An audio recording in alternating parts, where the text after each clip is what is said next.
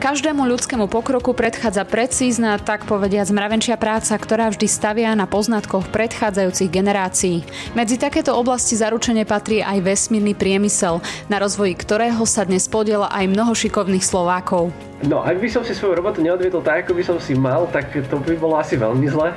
O, treba si uvedomiť, že je to naozaj komplexný systém. Už len, už len modul Columbus, o ktorý sa staráme my, je veľmi prepletený komplexný systém Uh, nehovoriac o tom, že máme niekoľko ďalších modulov, ktoré síce spravuje NASA, ale aj tie nejako interagujú aj s tým našim. Je to proste taký ekosystém a keď sa niečo pokazí, tak e, nemôžeme zobrať uh, nástroje, takže uh, myslím si, že tam nie je moc priestor na to neurobiť si prácu dobre. O zaujímavej a náročnej profesii sme sa zhovárali s Matejom Poliačekom, softverovým inžinierom a členom letovej kontroly Medzinárodnej vesmírnej stanice ISS. Počúvate dialógy NM, od mikrofónu vás pozdravuje Veronika Rendeková. Matej, pekne ťa vítam v našom podcaste Dialógy NM. Ďakujem. Ja som veľmi rada, že sa nám po toľkých nevydarených pokusoch nakoniec podarilo spojiť. Uh, tak sa ťa rovno na, na začiatok opýtam veľmi jednoduchú otázku, ako sa máš a kde sa nachádzaš a čím momentálne žiješ? Tak nachádzam sa v podstate na mieste môjho pracoviska, ktorým je Mníchov v Nemecku. Um, naše pracovisko není úplne priamo v Mníchove, je to takmer uh, asi 25 km od Mníchovu, kde máme taký kampus, uh, ktorý v podstate patrí pod nemeckú vesmírnu a leteckú agentúru. Po nemecky sa volá, že DLR, možno niekto už, niektorí už počuli. Um, okrem, okrem teda nás na tomto kampuse, je to v podstate letisko, hej, a okolo neho sú rôzne firmy a teda aj naša agentúra.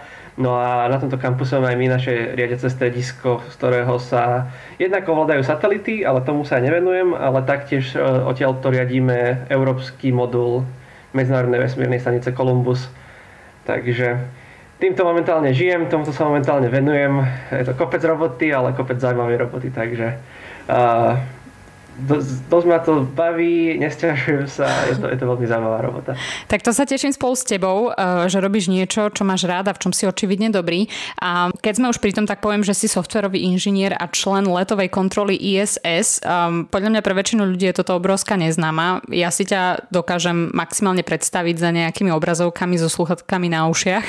To je všetko, čo si dokážem v tejto chvíli vyprodukovať v rámci svojej predstavivosti. A myslím, že sa ťa to asi pýtajú všetci, takže to považujem už za takú povinnú jazdu.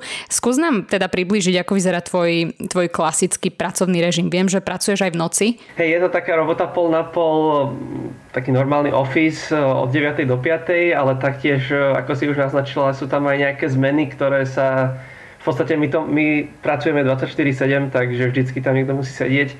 A to teda samozrejme znamená niekedy, že človek musí vstať aj o 5, aby stihol o 6 zmenu, alebo teda že o 9. miesto aby som sa chystal do postele, sa chystám do roboty a idem na nočnú o 10. Takže aj toto to obnáša. No a o tej práci samotnej, uh, keď sa povie letová kontrola, alebo teda to letové riadenie, tak si veľa ľudí predstaví asi to, čo poznajú z filmov skôr z letectva že nás tam sedí, ja neviem, niekoľko ľudí a máme rušnú premávku a, a nejak to tam sa snažíme skoordinovať.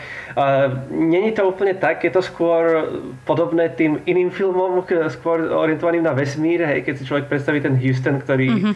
možno videl, tak ako to, čo robíme my, je dosť podobné a naši kolegovia v NASA, ktorí sú v Houstone, robia presne to možno, možno to nie je až také dramatické, ako to, ako to v tých filmoch býva, ale... No to som sa chcela práve opýtať, že, že či tam máte tiež takéhoto nasrdeného šéfa, ako mm, občas vidíme v tých filmoch z prostredia NASA.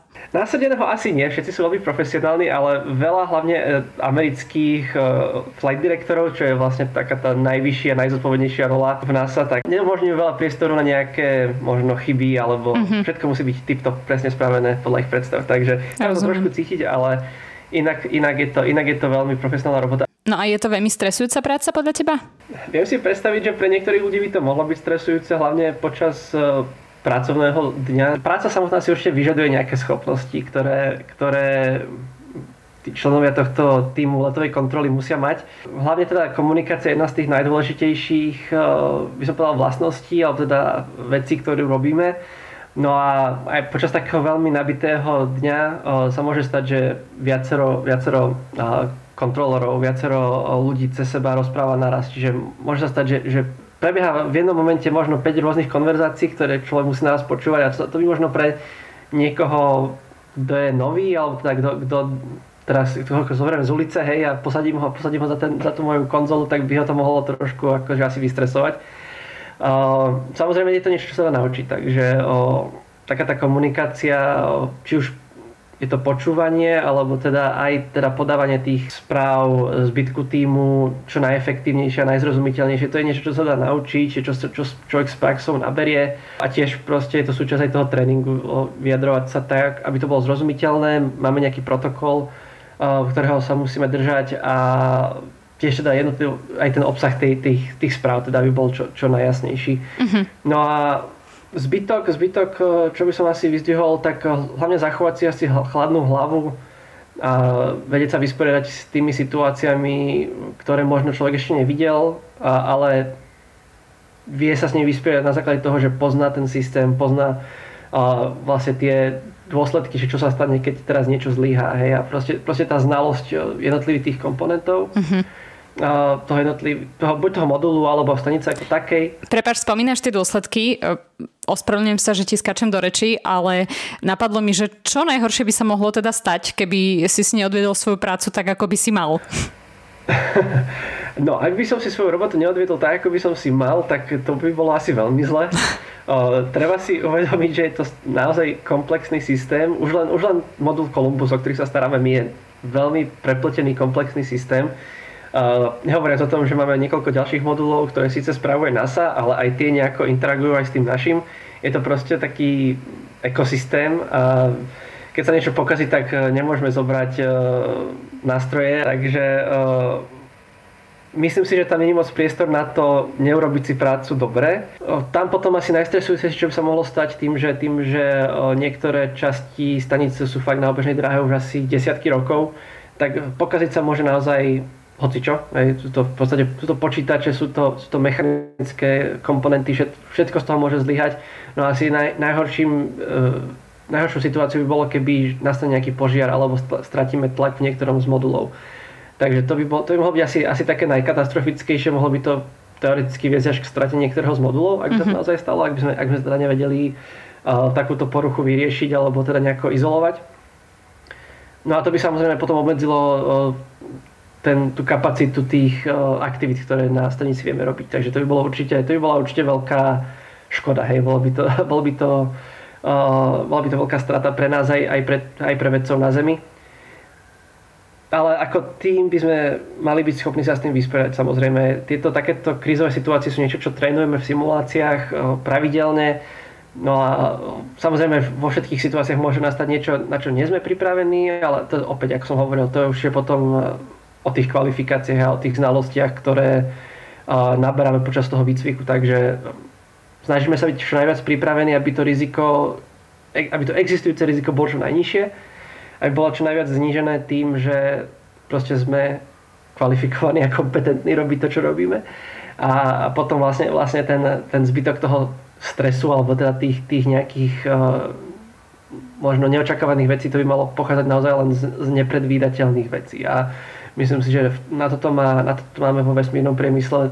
Máme to snažíme sa myslieť naozaj na všetko, aby mm-hmm. nič takéto nenastalo, aby sme to riziko držali na čo najnižšej úrovni. No vychádza mi z toho, keď ťa tak počúvam, že vesmírny priemysel je asi hlavne pre pedantné osoby, že? Do istej miery asi, hej. Uh, neviem, či sme všetci úplne takí pedantickí, samozrejme človek musí občas aj prioritizovať, lebo tej roboty je veľa, takže nedá sa úplne všetko spraviť na 100%, ale vedieť si, vedieť si uh, skorigovať tú robotu a hlavne teda vyhodnotiť, že čo je kritické a čo musí, čomu musí človek venovať 100% času a teda čo musí byť úplne pedanticky správené na 100%, tak to je tiež určite jedna z tých vlastností, ktorá sa, ktorá sa cení.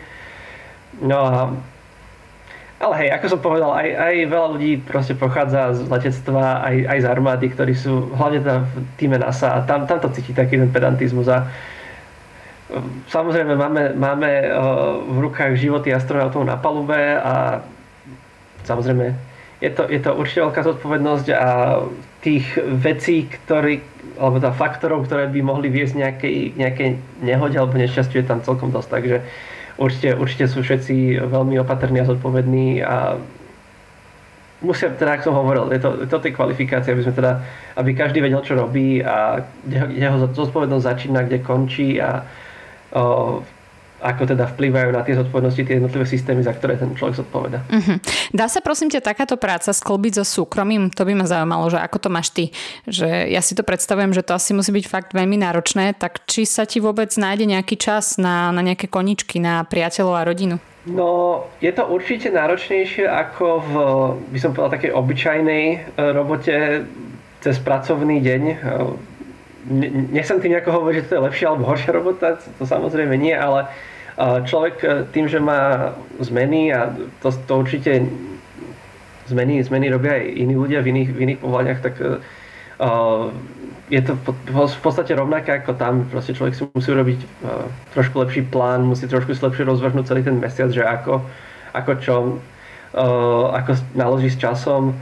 Uh, možno, hej, chce to, chce to, trošku, chce to trošku premyslieť si ako plány do života. Hej, nie, je to také jednoduché, že teraz dobre ide víkend a víkend znamená voľno a teda čo s víkendom niekedy víkend je, že útorok, streda, hej, niekedy víkend je, že len nedela a potom niekedy 3 dní neskôr v mesiaci, takže uh-huh. uh, je to, je to trošku výzva v tom rozplánovať si ten, ten voľný čas a naozaj s ním, naozaj s ním naložiť uh, efektívne. Uh-huh. Tak ale povedali sme, že ľudia, ktorí pracujú, uh, ktorí robia túto prácu, musia byť dosť systematicky, tak predpokladám, že ani s tým plánovaním voľného času nemáš až taký problém. Uh, schválne uh, prezrať, čo softverový inžinier robí vo voľnom čase. Tak keď sa dá, tak uh, nejaká turistika, tuto v Mnichove je dosť príležitostí, aj teda Rakúsko je blízko, tam všade na okolí hory, takže to, to je určite super. Um, zvykol som sa venovať trošku amatérsky aj hokeju, ale to bola to skôr taká veľmi, uh, by som povedal, okrajová záležitosť pre mňa. Nemal som až tak veľa času sa tomu venovať, takže Takže povedzme, že keď to zjednoduším na korčulovanie, hej, to je možno, možno trošku férovejšie. A, a samozrejme to tiež sa nedá úplne vždy. No tak asi taký šport všeobecne, hej, to, to taký dobrý protipol voči tomu, voči tomu, čo robíme, lebo inak človek sedí za počítačom v podstate celý deň, alebo Jasne. celú noc niekedy, takže. Jasné. No keď sme ešte pri tom súkromí, tak by ma zaujímalo, Matej, že či si tieto vlohy, túto túžbu možno poznávať veci a možno aj taký vzťah k tomu letectvu a k tým vesmírnym záležitostiam, že či si to nejak dostal z rodiny, či sa tomu nejak venovali tvoji rodičia, alebo si skôr samorast? Tak uh, neviem, či úplne priamo z rodiny, lebo síce rodičia sú vysokoškolsky študovaní, to je, to je pravda, ale ako nie, niekto, sa, niekto z našej rodiny sa nevenuje priamo takto, že vede alebo výskumu. Zase na druhú stranu musím povedať, že od, od malička som bol vedený k tomu, že vzdelávanie sa je dôležité a nie, nevždy, som, nevždy som s tým súhlasil, častokrát sa mi nechcelo. Takže, takže hlavne také, že, že základná škola a stredná škola, akože dobre známky som mal dobré, ale, ale častokrát sa mi do toho moc nechcelo. A takže si nebol taký typický šprt. Ale myslím, že hej, len, len ako, veľmi lenivý šprt, hej. Malo to svoje plusy aj minusy, musím povedať. Trošku, trošku myslím, že hlavne pri príchode na vysokú školu to bolo skôr o disciplíne, hej, lebo keď človek vyjde zo, strednej školy ako lenivý šprt, tak potom na výške je to úplná zmena uh, zmena tempa. Ale myslím, že, myslím, že aj napriek tomu, že, že nikto v, ako z mojich rodičov sa síce nevenoval takýmto témam, tak uh, taká tá zvedavosť bola vždycky podnecovaná hej, a, a taká záujem o takéto témy bol vždy podporovaný a myslím, že to dosť pomohlo určite, aby ma niečo takéto zaujímalo. A práve, práve takáto, taký ten záujem o letectvo a kozmonautiku všeobecne a podobné témy, to bolo niečo, čo som síce mal v detstve, hej, bolo to niečo, na čo som sa, čo som sa zaujímal, keď som bol aj malý, ale nikdy som to nejako nebral ako potenciálnu kariéru. A to, bolo, to bola asi taká, mm, neviem, ako som to nazval, ale taká odbočka v živote, hej, že som si nikdy neuvedomil, že, že by som mohol takto v leteckom alebo vesmírnom priemysle niečo robiť a preto som sa skôr orientoval na iné témy ako matematika, software a také tie povedzme možno pragmatickejšie odvetvia. A potom, keď si človek prehodnotí, že vlastne, že čo so životom, tak presne sa takto obzrie na tie detské záujmy, detské sny, hej, a uh-huh. tam to potom prišlo, že a čo ten vesmír, či by sa to dalo. Uh-huh. Znamená to, že si začal nejako aktívne hľadať ty príležitosti, alebo skôr si išiel nejakým e, tým klasickým smerovaním a potom prišli už aj nejaké ponuky zvonka? Bolo to skôr o tom hľadaní, o, akože nájsť si tú cestu o, od od tej matematiky a, a teda softvéru k vesmíru nebolo úplne priamočiare. Samozrejme sú to, sú to stále technické odbory, ktoré sa uh, uplatnia vo vesmírnom priemysle, ale samozrejme ľudia, ktorí sú ktorí, no veľa mojich kolegov proste malo jasno v tom, že chcú robiť vesmír už, už neviem odkedy od strednej školy. Hej. Ja, som, ja som taký nebol no a potom v podstate eh, ak to môžem tak škardo povedať, tak voči takéto konkurencii sa človek nejako musí, musí od nejako hm, odčleniť alebo nejako, nejako sa preukázať, že proste aj napriek tomu, že som sa venoval týmto veľmi všeobecným odvetviam bez zamerania na vesmír, tak eh, že stále mám jednak ten entuziasmus, že sa tomu chcem venovať a teda, že, že som sa aj venoval niečomu, že, že proste mám nejaké tie znalosti z toho odvetvia, ktoré potom sú potrebné v tých jednotlivých uh, prácach, ktoré, ktorý som si prešiel. No a mm-hmm. Pre mňa to bola skôr taká výzva nájsť, si správne projekty. Začal to napríklad bakalárskou prácou, už keď som si snažil, uh, ja som vtedy študoval štatistiku, No a štatistika síce ako matematický odbor je veľmi všeobecná, ale samozrejme dáta, ktoré, s ktorými človek pracuje, môžu naozaj pochádzať od hocikadiaľ, tak som sa snažil nájsť si projekt, ktorý bol relevantný pre vesmír. Uh-huh. No a venoval, našiel som si uh, práve uh, vedca, ktorý sa venoval štúdiu vlastnosti meteoritov a mal obrovskú databázu, ktorú potreboval rozanalizovať, tak som teda postavil tú bakalárku na tom. A to bol taký prvý krok smerom k vesmíru už na tom bakalárskom štúdiu a takýmito nejakými malými kročikmi som sa potom prepracoval ďalej. No a odvtedy si sa nezastavil, lebo viem o tebe, že máš kopec ďalších projektov, um, ktorým sa venuješ aj popri práci. Tak uh, skús povedať, že v čom všetko máš prsty. Uh, tých projektov bude asi celkom veľa. Také, také tie najväčšie, ktorým som sa venoval, boli skôr o tých habitačných štúdiách, že v podstate um, také vízie, alebo som povedal, ale nie skôr z takého fantastického hľadiska, ale skôr z inžinierského, že ako by mohli ľudia bývať na Mesiaci, na Marse a na Venuši. A to boli, to boli v podstate projekty s kolegami, s celkom veľkými týmami, lebo samozrejme to sú, to sú celkom uh, je, je to celkom veľká výzva navrhnúť nejaký habitat na mesiaci, alebo, alebo ešte na Venuši, ktorá je tisíckrát nehostinnejšia. Uh, takže takže um, takto v podstate som sa venoval týmto štúdiám a to v podstate pozostáva z toho zobrať poznatky, ktoré máme teraz, respektíve e, technológie, ktoré už poznáme a urobiť nejakú, nejakú systémovú štúdiu, teda navrhnúť nejaký systém, e, ktorý by teda umožnil ľuďom bývať na týchto, na týchto planetách alebo teda na tom mesiaci. No a okrem toho, kade čo rôzne ďalšie, počas mojej práce v SS sme sa venovali jednému projektu, ktorý počas ktorého sme e, programovali aplikáciu na Android. Tá v podstate je to taká malá hra, ktorá umožňuje ľuďom porovnať si presnosť e, navigácie z GPS satelitov voči európskym Galileo satelitom, tak tam som, tam som v podstate využil aj tie softverové znalosti, ktoré som mal. No a kopec ďalších projektov sa občas e, podľa toho, aké, aké príležitosti sa naskytnú, Teraz naposledy sme riešili aj pohľadnice, ktoré mali ísť do vesmíru a teda stále čakajú na svoju príležitosť letieť do vesmíru. To, a to, to je skôr zase taká outreachová ľudská vec, hej, nie, nie zrovna technická, takže... Tak to som nezachytila túto aktivitu, túto vesmírnu poštu, prosím ťa, kto píše komu a o čom píše? Hej, hej, to, to nám poslali ľudia, to, sme, to, bola, uh, to bola v podstate taká otvorená výzva alebo iniciatíva, neviem, ako som to nazval, ale v podstate 2000 ľudí z celého Slovenska nám nakreslilo vlastné pohľadnice alebo vytlačilo v niektorých prípadoch alebo nám niečo napísali. A my sme to potom centrálne z Bratislavy posielali do Texasu a odtiaľ to firma Blue Origin na rakete pošlo do vesmíru a potom by sa to malo vrátiť nám zase naspäť na Slovensko, odkiaľ to budeme posielať ľuďom naspäť. Takže to bolo také celkom fajn. Prišli pohľadnice naozaj asi od každého, od 5-ročných detí až po, až po ja neviem, myslím, že tam boli aj niektorí ľudia celkom pokročilom veku, takže som rád, že sa nám podarilo osloviť celú spoločnosť takto. Čiže to poletí až na ISS? Na ISS to síce nepoletí a to som asi vďačný za to, že to nepoletí, lebo to by som potom mal na starosti ja nejakým spôsobom určite. By sa ste stal tam... vesmírny poštár. No. No, to, to, keby, to keby sa na tom roztrne v rece, tak to by bol asi, to by bol asi celkom problém. Ale... To by bol problém teda. takto, to, takto to poletí asi do 100 km výšky, možno sa to vráti na Zem. Mm-hmm. Takže je to taká rýchlovka.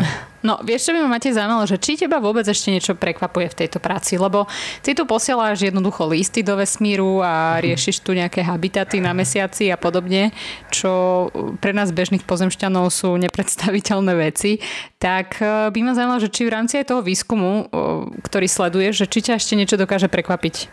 Mm, no, u nás je to také, také by som povedal, trošku rozpotilo. My, sme, my sa staráme hlavne o systémy. To znamená, že, že ten výskum nerobíme my konkrétne, ten, ten výskum robia uh, konkrétni vedci. Takže uh, častokrát s tým výskumom až tak priamo ne, neinteragujeme, a, ale skôr až potom sa k nám dostane nejaká publikácia možno po 5 rokoch. Hej. Takže, uh, a samozrejme je to vesmírny výskum stále, takže veci trvajú dlho, kým sa nejaký experiment navrhne, tak e, to nejakú dobu trvá a potom asi najdlhšie trvá vyvinúť ten hardware, e, ktorý ten experiment e, v podstate vykonáva. A kým sa ten dostane na stanicu a kým sa, k tomu, kým sa dostane na rad s tým, že sa nejaký astronaut dostane k jeho obsluhe, tak tieto veci väčšinou trvajú celkom dlhú dobu, čiže, čiže pár rokov tam určite je tá odozva medzi tým, že niekto príde s nejakým s nejakým výskumom, vymyslí si experiment a potom z neho vyjdú výsledky a nejaké publikácie. Takže je to, je to také trošku, čo, človek si musí občas pripomenúť, že, že vlastne čo všetko robíme na tej stanici. Ale potom, keď vlastne, keď, keď nám občas príde nejaká publikácia, lebo teraz sme mali napríklad veľký, veľký debrief s Tomásom Pesketom, francúzským astronautom, takže vlastne celá francúzska agentúra, ktorá sa venovala jeho misii, tak prezentovala výsledky experimentov a výsledky tej práce, ktorá, ktoré, uh, ktorá išla do tejto 6-mesačnej misie, tak tam potom človek naozaj vidí uh, v podstate všetky tie poznatky, čo, čo každým dňom v podstate naberáme. Hej, a je to, je to dosť fascinujúce. Hlavne teda, hlavne teda najzaujímavejšie sú samozrejme veci, uh, a to je samozrejme aj tá najdôležitejšia časť, prečo stanicu máme, a to je v podstate efekty mikrogravitácia. Či už či už na ľudskú fyziológiu, čiže na kosti a svaly a ako sa ľudia správajú alebo ako teda reagujú eh, na vnemy v mikrogravitácii, eh, ale aj na také obyčajné veci, hej, že, že aké nástroje vieme používať v mikrogravitácii, lebo tým, že, tým, že máme stav bestia, že tak uh, dá sa veľa vecí robiť inak. Hej, a to mm-hmm. potom už je fakt len na kreativite týchto vedcov, že ako vedia tieto vlastnosti využiť. Mm-hmm. Takže to sú asi také najfascinujúcejšie No a dávaš si aj nejaké e, existenčné otázky, keď sa ti takéto výskumy a takéto poznatky dostanú na stôl, že podľa mňa to celkom človeka tak uh, asi aj núti, nie? Zamýšľať sa nad tým, že vlastne kde ako ľudstvo smerujeme a kde to všetko speje. To každý deň. Ale to... Vážne? Tak aké sú tvoje odpovede na tieto hlboké otázky o zmysle života a zmysle vesmíru? Um, no, tie odpovede nemám, to to, čo spamem. ale uh, asi, asi taký, ten, taký ten najväčší, tak, taká tá najväčšia myšlienka pre mňa vždy je, že eh, keď sa pozrieš na takú, taký jeden deň hej, v práci eh, astronauta alebo teda toho výskumníka na Zemi, ktorý, ktorý ho s ním koordinuje tie eh, výskumné aktivity a experimenty, mm-hmm. tak a keď sa, keď sa na to pozrieme aj z toho väčšieho meritka, z tých 6 mesiacov, tak tie poznatky, ktoré, ktoré v podstate naberáme sú, a to, toto nie je nič nové, toto je štandardná, štandardná veda, hej, ale uh, keď človek to v podstate vidí každý deň, že, že tie krôčky, ktoré robíme, sú strašne malé. Voči tomu, čo už poznáme, a voči tomu, čo ešte nepoznáme, hej, sú to veľmi maličké kročky, ktoré robíme, nehovorím každý deň, každý deň robíme veľmi, veľmi miniatúrny krok, ale aj po tých 6 mesiacoch výsledky tej roboty sú, sú je to v podstate malý krok, hej. nie je to nič revolučné, e, čo teraz, teraz kompletne zmení celý svet, hej. to proste tak, tak veda nefunguje, hej. Vždycky sa, vždycky sa stavia na predchádzajúcich znalostiach a tie hypotézy, ktoré sa testujú, musia byť niečím podložené, takže vždycky sa hýbeme niektorým, nejakým smerom na základe predchádzajúcich poznatkov a, a aby sme teda vedeli vyvodiť nejaké, nejaké závery, tak e, nikdy sa nerobí nejaké veľké skoky dopredu. Vždycky je to v podstate ten maličký kročík. Ale mm-hmm. keď sa na to pozrie zase človek spätne, hej, tak uh, kde sme teraz, vlastne máme medzinárodnú vesmírnu stanicu na obežnej dráhe Zeme, ktorá je výsledkom obrovského množstva takýchto malých kročikov. Mm-hmm. A tí ľudia, ktorí s nami pracujú, vďaka, ktorí vďaka stanici majú o, príležitosť e, tieto kroky robiť, tak o, je to, je to taká, taká, taká dvojakosť toho, že, že dobre, sú to síce malé kroky, ale sú veľmi dôležité a ja som hlavne zvedavý, že kam to všetko vedie, že kde budeme povedzme, že o tých 10 rokov alebo 15 rokov, že kam nás to všetko posunie.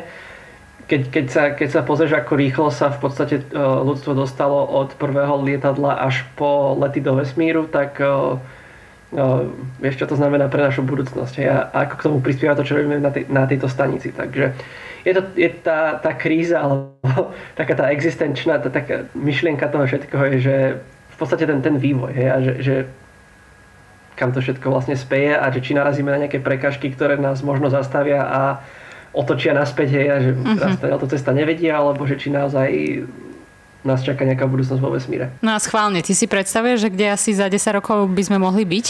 Fú, to je dobrá otázka. Ono sa to mení asi každý, ja neviem, pol rok. Uh, takže aspoň teda v mojom ponímaní, hej, vždy, vždy, lebo máme teraz za posledných možno 10, 15, 20 rokov celkom celkom aktívny komerčný sektor vo vesmíre, takže súkromné firmy ako SpaceX eh, teraz už majú viacero aj konkurentov, aj inde vo svete, nielen v Amerike, takže všetci títo v podstate robia ten vy, vy, vy, vyrábajú ten pokrok, ale teda pracujú na tom pokroku kvázi nezávislo. No a každý na to ide trošku z inej strany a vždy, vždy keď príde nejaký, nejaký nový announcement, hej, nejaký, nejaký nový oznam, alebo, alebo že sa teda otestuje nejaký, nejaká nová raketa napríklad, hej, to, to teraz takto konkretizujem, tak to vždy, vždy zmení trošku niekedy, niekedy je to pozitívne, niekedy je samozrejme negatívne. Hej, keď samozrejme človek vidí, že sa, že sa v niektorom smere niečo až tak nedarí, tak potom musia si prehodnotiť, že či tá cesta naozaj vedie, ale zase keď si to porovnáme napríklad s nejakými, ja neviem, 90. rokmi, alebo už aj teraz možno 5 rokov dozadu, keď naozaj na medzinárodnú vesmírnu stanicu sa dalo letieť len ruským sojuzom, tak odtedy sme už pokročili, teraz máme v podstate polovicu posadok nám na stanicu dováža Crew Dragon SpaceXu, že v podstate americké vozidlo. No a o, takýto pokrok v podstate ide ďalej. Hej. A, a tých vecí, čo v budúcnosti um, že tých možností, čo bude v budúcnosti by mal ten počet mal narastať. No a ak bude narastať tak, ako narastať ďalej, tak eh, myslím, že to bude veľmi zaujímavé a vždy treba potom vyhodnotiť, či, či naozaj to čo, to, čo plánujú tieto jednotlivé firmy, je naozaj realistické. No a ak je, tak je to veľmi, je to veľmi motivujúce a myslím si, že, myslím si, že ten sektor a ten celkovo kozmický priemysel má veľmi, veľmi zaujímavý budúcnosť pred sebou. Uh-huh. A neobávaš sa niekedy, že by ten pokrok e, práve v tejto oblasti mohli prekaziť nejaké vyššie záujmy? A necítiš nejaké pnutie vzhľadom na to, aká je geopolitická situácia? Um, vieme, kto, kto sú najväčší hráči aj, aj, v, tejto, aj v tejto sfére. Um, nemáš pocit, že by to mohlo mať nejaký vplyv na tvoju prácu, respektíve, že by to fakt mohlo zastaviť uh, alebo teda aspoň spomaliť uh, ten, ten posun vpred? Um, Samozrejme do istej miery hej. Priamo v našej práci to až tak veľmi necítiť, pretože, ak som povedal, všetci sú veľmi profesionálni a teda takéto, takéto veci do toho až tak veľmi nevstupujú, ale zase my sme v podstate by som povedal na celkom nízkej úrovni. My riešime tie každodenné záležitosti. A celý projekt je v podstate na tej úplne najvyššej úrovni je, veľmi, je to veľmi politický projekt. Hej. A v podstate vzniklo to ako, ako Medzinárodná vesmírna stanica teraz myslím vznikla, vznikla ako spolupráca Ruska a USA primárne, takže samozrejme do toho vstupujú, do toho vstupujú aj tieto geopolitické udalosti z posledných mesiacov, ale samozrejme na tieto najvyššej úrovni. A potom vlastne všetky tieto, všetky tieto rozhodnutia, ktoré vznikajú na tej najvyššej úrovni, to chvíľu trvá, kým to, kým to dojde až ku nám, hej, na, tej, na tú najnižšiu každodennú úroveň. Um, samozrejme potom, potom závisí od toho, že aké sú výsledky týchto, týchto jednaní alebo teda konfliktov, nazvime to. Um, samozrejme, každá krajina sa snaží hajiť svoj záujem a, a ale tá spolupráca myslím, že je stále veľmi, uh, je, je vnímaná veľmi hodnotne a je to taký, by som povedal, až trošku tanec hej, voči tomu, že, že kde, kde ustúpiť, kde neustúpiť Myslím si ale stále v záujme, všetkých na, na projekte sa podielať. Skôr potom je otázne mimo projektu ISS, že, že aký, ako vlastne bude tento vývoj pokračovať a tam myslím, že asi naj, takoto najdôležitejšou alebo teda naj, najväčšou témou, za ktorú považujeme asi, asi taká tá militarizácia vesmíru. Je tajomstvom, že krajiny využívajú vesmír na vojenské účely, hlavne to teda monitorovanie satelitmi, čo je, by som povedal, ešte relatívne neinvazívne, hej, čiže nejak sa to nedotýka ostatnej práce alebo teda aktivity e, na obežnej dráhe. No ale ak by sme sa začali baviť o nejakých zbraniach alebo protisatelitných raketách alebo podobných veciach, tak tam už je to dosť eh, o mnoho viac deprimujúce, by som povedal a môže to spôsobiť následky, ktoré, s ktorými sa budeme potom potýkať ešte veľmi dlhú dobu. Uh-huh. Tak dúfajme, že tam sa ako ľudstvo nikdy nedopracujeme. Uh, Matej, aká je tvoja najväčšia meta v rámci, v rámci tvojej práce, v rámci výskumu a projektov, ktorým sa venuješ?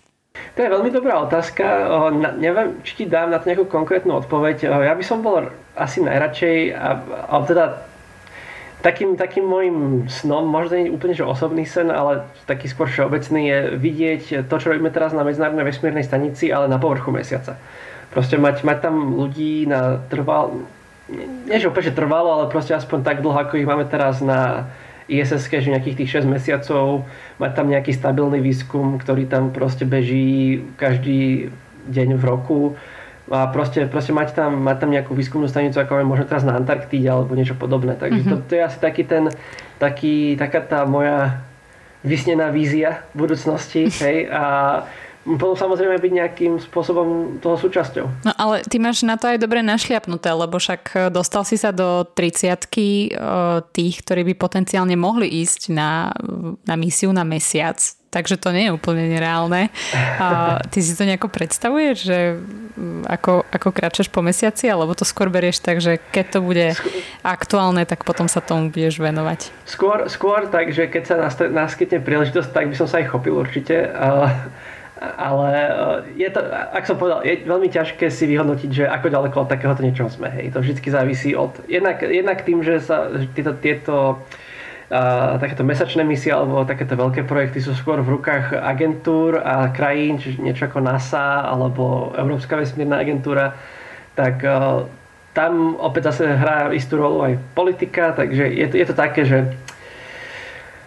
uh, ten časový harmonogram sa určite mení uh, každým rokom, niekedy to je skôr, niekedy to je neskôr, uh, nezávislo od toho technologického progresu, ale aj od tej politickej vôle, takže Uvidíme. Uh, nemám, to, nemám, nemám bohužiaľ z mojej pozície žiadnu kontrolu nad týmto, takže len to sledujem a dúfam, že sa to jedného dňa podarí. Tak my ti určite budeme veľmi držať palce, Matej, aby ti to vyšlo.